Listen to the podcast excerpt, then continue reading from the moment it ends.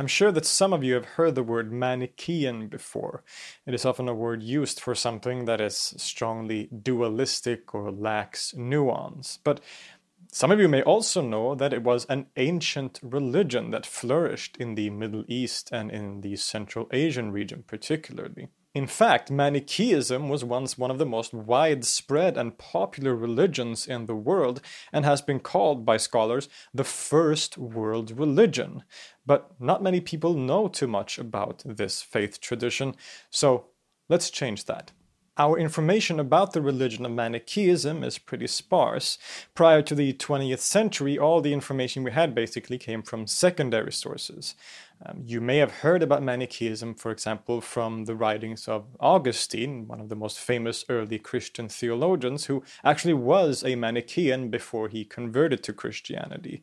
There is also writings by later Muslim writers like Al Biruni, but none of these texts are very reliable because of their very polemical nature because all of these texts, especially those by Christian writers, are highly critical of Manichaeism and is polemical in the way that they are trying to discredit the religion in favor of Christianity as they understood it. But by the 20th century, archaeologists started to discover sites and documents that have helped us enormously in understanding this religion in a more direct way. Excavations in Central Asia, in the oasis of Turfan, or in Medinet Madi or Kellis in Egypt, have uncovered texts or places of worship and other very valuable material.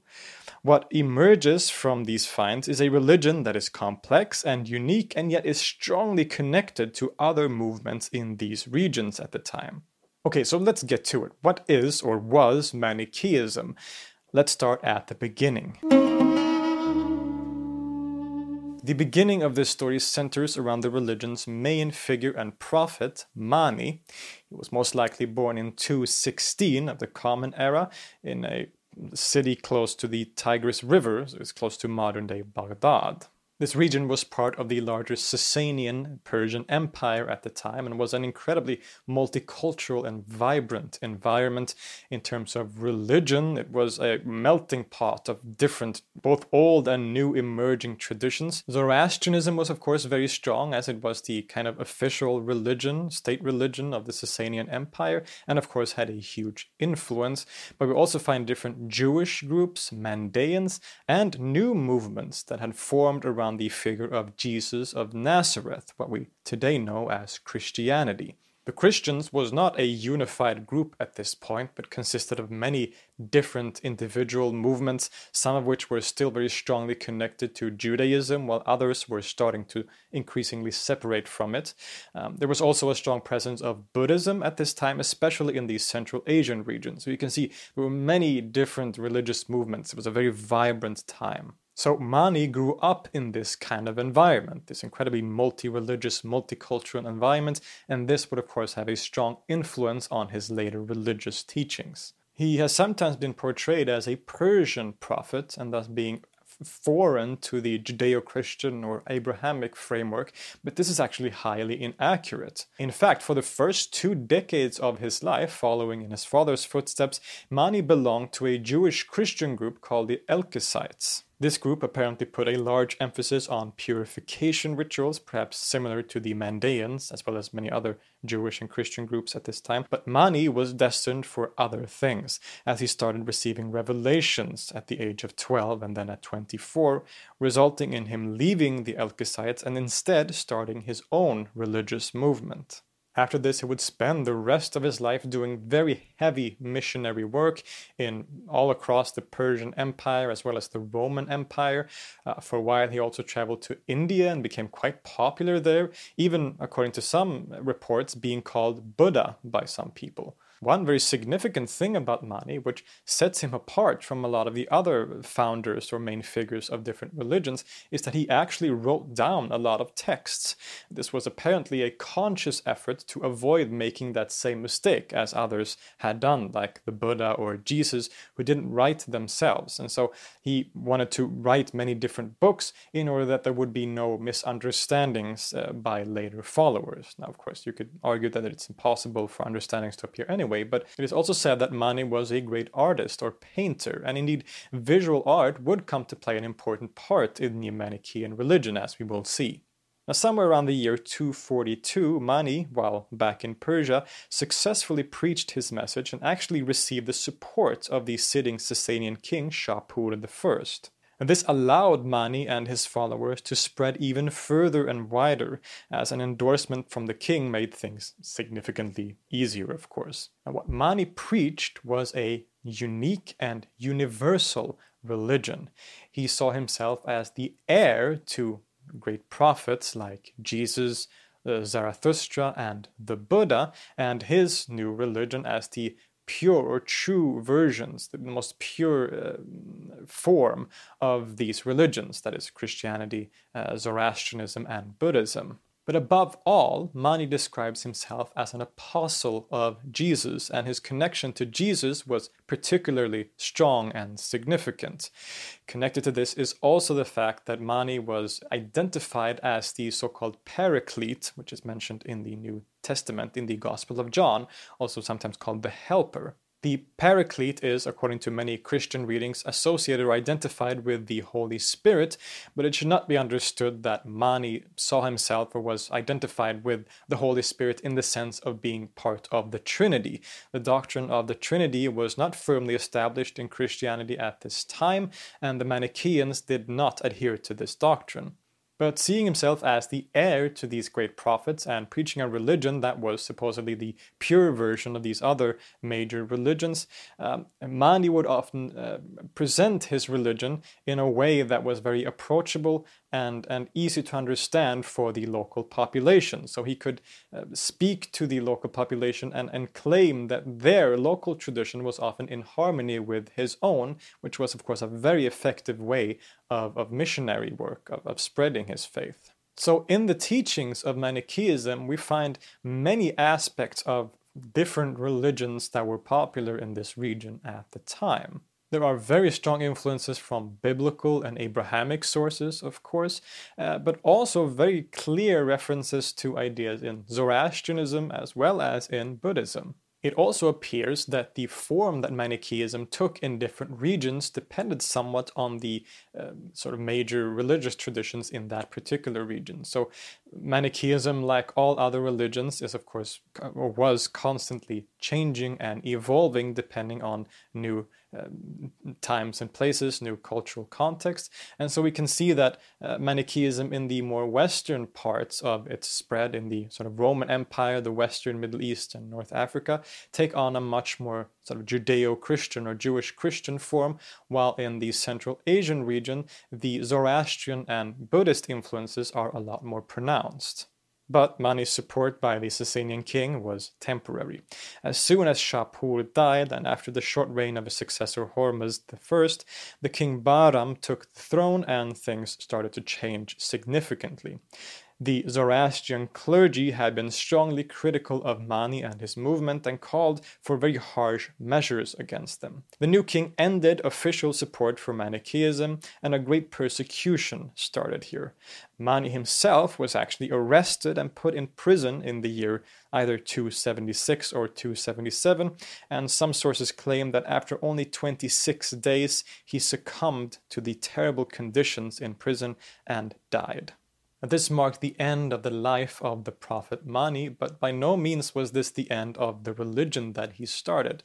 He had been very successful, he and his followers, at spreading uh, the religion into different parts of the world, and this only continued after he died. It spread across the Middle East to North Africa and even Spain. It spread to Georgia, Central Asia, India, and all the way to China. By the year 400, a bit more than 100 years after Mani's death, there were Manichaean communities in Syria, Palestine, Egypt, Arabia, Armenia, Rome, and Spain, just to mention a few. Uh, in a very short amount of time, the religion had managed to spread to basically every corner of the known world, a feat that no other religion had managed before. Now, this is why some scholars have referred to Manichaeism as the first world religion in history. You can see why this may be the case. But Manichaeism, for most of its history, remained under very strong persecution. In Persia and Central Asia, they were strongly oppressed by the Zoroastrian clergy and by the Persian kings. The religion was basically forbidden. And in the West, the developing Christianity became also increasingly critical of the Manichaeans, and once they were in power, they would, of course, strongly persecute them as well. To the Christian polemical writers, the Manichaeans were either seen as a foreign Persian religion that had invaded the Christian lands, or it was seen as a heretical movement within Christianity itself, neither of which was very good news. Interestingly, evidence from Kellis in Egypt, one of the archaeological sites, shows that there have been time periods when the Manichaeans and Christians, sort of mainstream Christians, lived side by side, and that the Manichaeans, if given the question, would have most likely identified themselves as Christian. This shows us that things are a lot more complex than what is often assumed. The religious identity of the Manichaeans is a complicated question that can't be explained in very simple terms. We shouldn't, as many have done, simply say that Manichaeism is a form of Christian Gnosticism because not only is Gnosticism itself an arbitrary term that wasn't necessarily a unified community at all, but Manichaeism was also very different in significant ways to the theology expressed in those texts we often refer to as Gnostic, even if there are many interesting similarities, of course, too. The great persecution that the Manichaeans faced in basically every part of the world that it existed is one of the reasons that the religion is basically extinct today. Things got a little easier after the Arab conquest and under the early Islamic uh, caliphates, but there were periods of persecution here as well. So even though the religion had appeared and spread in a very rapid pace and spread to large parts of the world, in just a few centuries it had all but disappeared. By the 11th century, the religion had more or less died out in the Middle East, in Persia, and North Africa. It did, however, survive in southern China for a few more centuries, some say until around the 17th century, but since then it's been pretty quiet. It is very possible that there have been small communities surviving. There is, for example, a group on the website Reddit where people interested in Manichaeism gather, and it appears that there are some still practicing it today to some degree. So there may very well be people who still identify as Manichaeans, but there are so few of them that we can still basically call the religion extinct. And even if the religion itself isn't necessarily around anymore, it probably has had a great impact on other religions, other cultures. Uh, being such a widely spread and popular religion in the late ancient period, uh, it must have in some way influenced the other currents that were happening at the time, including, of course, Christianity. Islam also developed in a region and time when Manichaeism was very much present, and so we can speculate also as to how much Manichaeism may have influenced that religion too. It's interesting that Mani is said to have called himself the seal of the prophets, much like what the Quran calls the Prophet Muhammad. But this comes from later Muslim writers, so we should probably take this with a grain of salt. But this leads us to that central question what did the Manichaeans believe and how did they practice their religion? As I've already mentioned, Mani saw himself as a universal prophet. He was the heir to Zarathustra, to the Buddha, and above all, to Jesus. So when we look at the beliefs of Manichaeism, we find traces of all of these different religions. One of the main characteristic features of the Manichaean theology and cosmology is a very strong dualism. The religion is so strongly associated with dualism that the word Manichaean has become a kind of shorthand word for anything that is strongly dualistic, even outside of the sphere of religion. But what this means on a religious level is that Mani and his followers saw the world as consisting of two essential forces that of light or good, and that of darkness or evil. This is, of course, similar to some forms of Christianity, like what we call Gnosticism, but in particular, there are strong similarities here with Zoroastrianism. And just like in Zoroastrianism, the Manichaeans divide world history into three stages.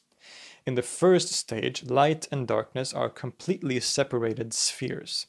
God, or the Father of greatness, rules over the sphere of light, which consists of his attributes like purity, light, strength, wisdom, and the five elements of light, water, fire, air, and wind. The sphere of darkness is ruled by the king of darkness and his five offspring. Here we also find five elements smoke, darkness, fire, water, and wind. The second phase or era of creation is when the dark and light spheres come into contact.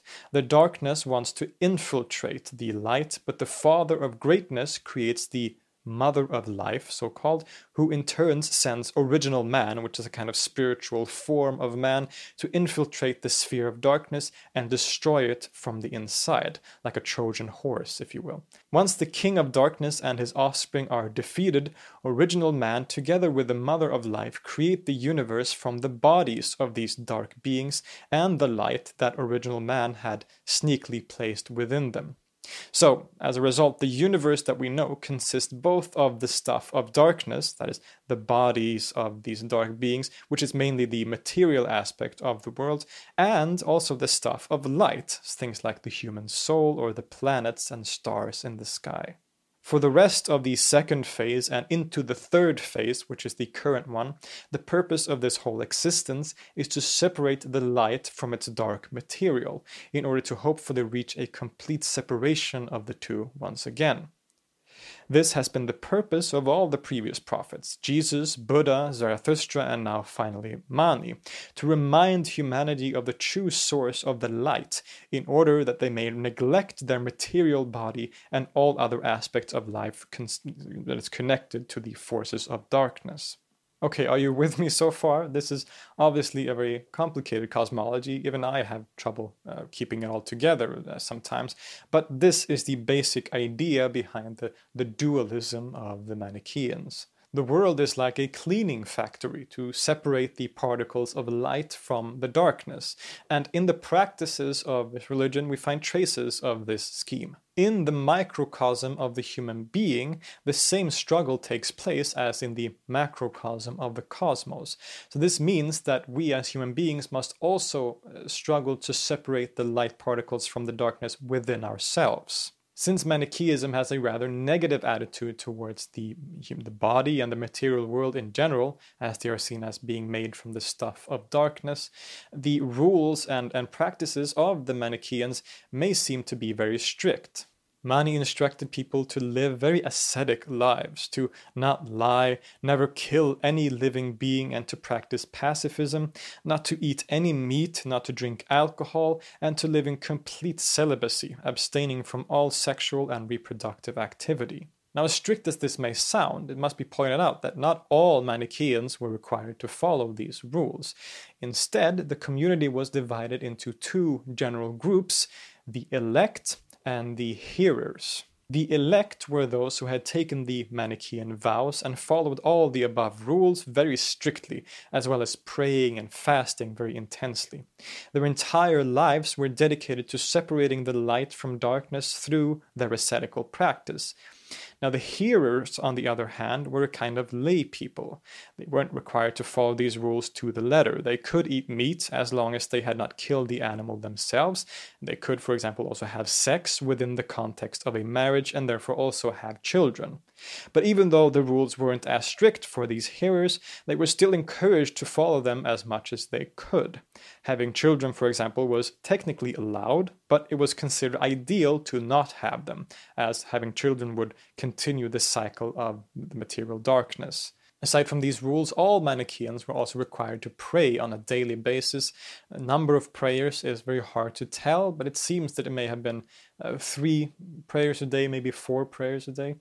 Uh, the times of day when the prayers uh, took place is also basically impossible to know for sure, but it seems that the Manichaeans may have adopted to the uh, mainstream practice or the, the most prominent practice in a certain region. So, for example, in later periods when the Manichaeans lived under Muslim rule, the prayer times may have been sort of adjusted to, to sync up with the prayer times of the Muslims. The Swedish scholar of religion Jörgen Magnusson has written an article on the food practices of the Manichaeans, which serves as an interesting example of how the relationship between the elect and the hearers functioned, and also gives us a look into some of the practices of the community in general. Since the elect were to live strictly pure lives, they were forbidden from using any kind of violence, even violence against plants or vegetation. This made it basically impossible for them to provide themselves with any food. So instead, during their daily meal, the hearers would provide them with the vegetarian food in a kind of ritual.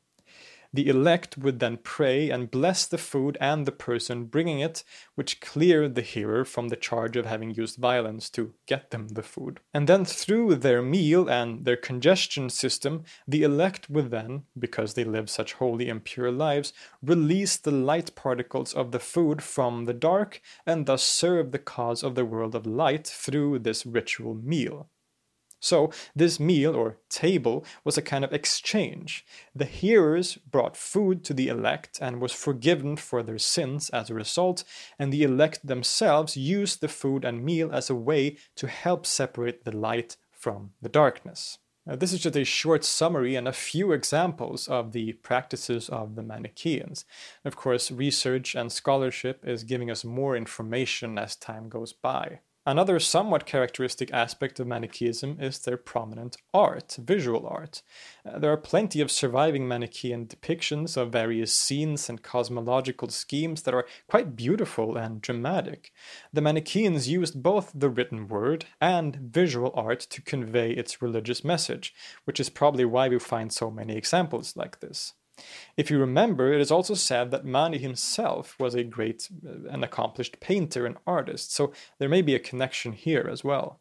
Sadly, as I've said, Manichaeism is basically extinct today, but it survives through the discoveries and information that archaeologists and scholars are uh, bringing to light, as well as through the influence that Manichaeism may have had on religious traditions that survive to this day. It is a religion that can teach us a lot about the ancient Middle East and a religious context that was incredibly vibrant and influential. If you want me to make more about Manichaeism and explore in detail some of its more particular aspects, let me know in a comment, and I'll see you next time.